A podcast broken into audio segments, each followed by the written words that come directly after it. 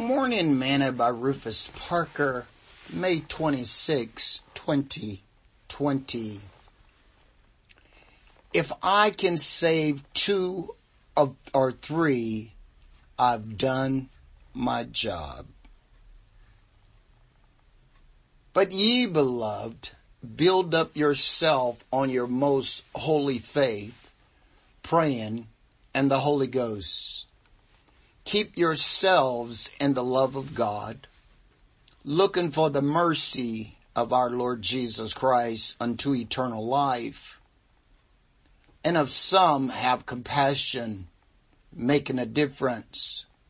And others say with fear, pulling them out of the fire, hating even the garment spotted by the flesh. Jude verses 20 through 23. Today's morsel. Abraham Lincoln said, when you reach the top, turn around and help someone else up.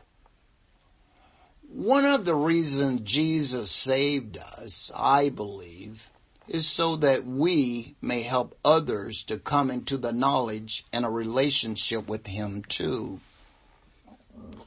Paul asked the church at Ephesus to pray for him, that utterance may be given unto him, that I may open my mouth boldly to make known the mystery of the gospel, for which I am an ambassador in bonds, that therein I may speak boldly as I ought to speak. Ephesians chapter 6 verse 19 and 20. No, we can't save anyone. We can only offer them a hand by showing them what they need to do to save themselves. Jesus said, the Spirit of the Lord is upon me because he hath anointed me to preach the gospel to the poor.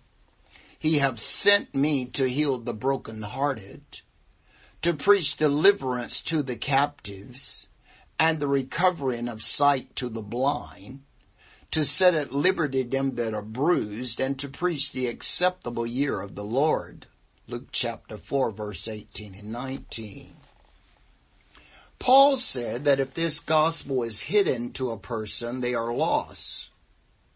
If we do not share the truth of the gospel, people will remain lost and we have not done our job. Sing this song with me today.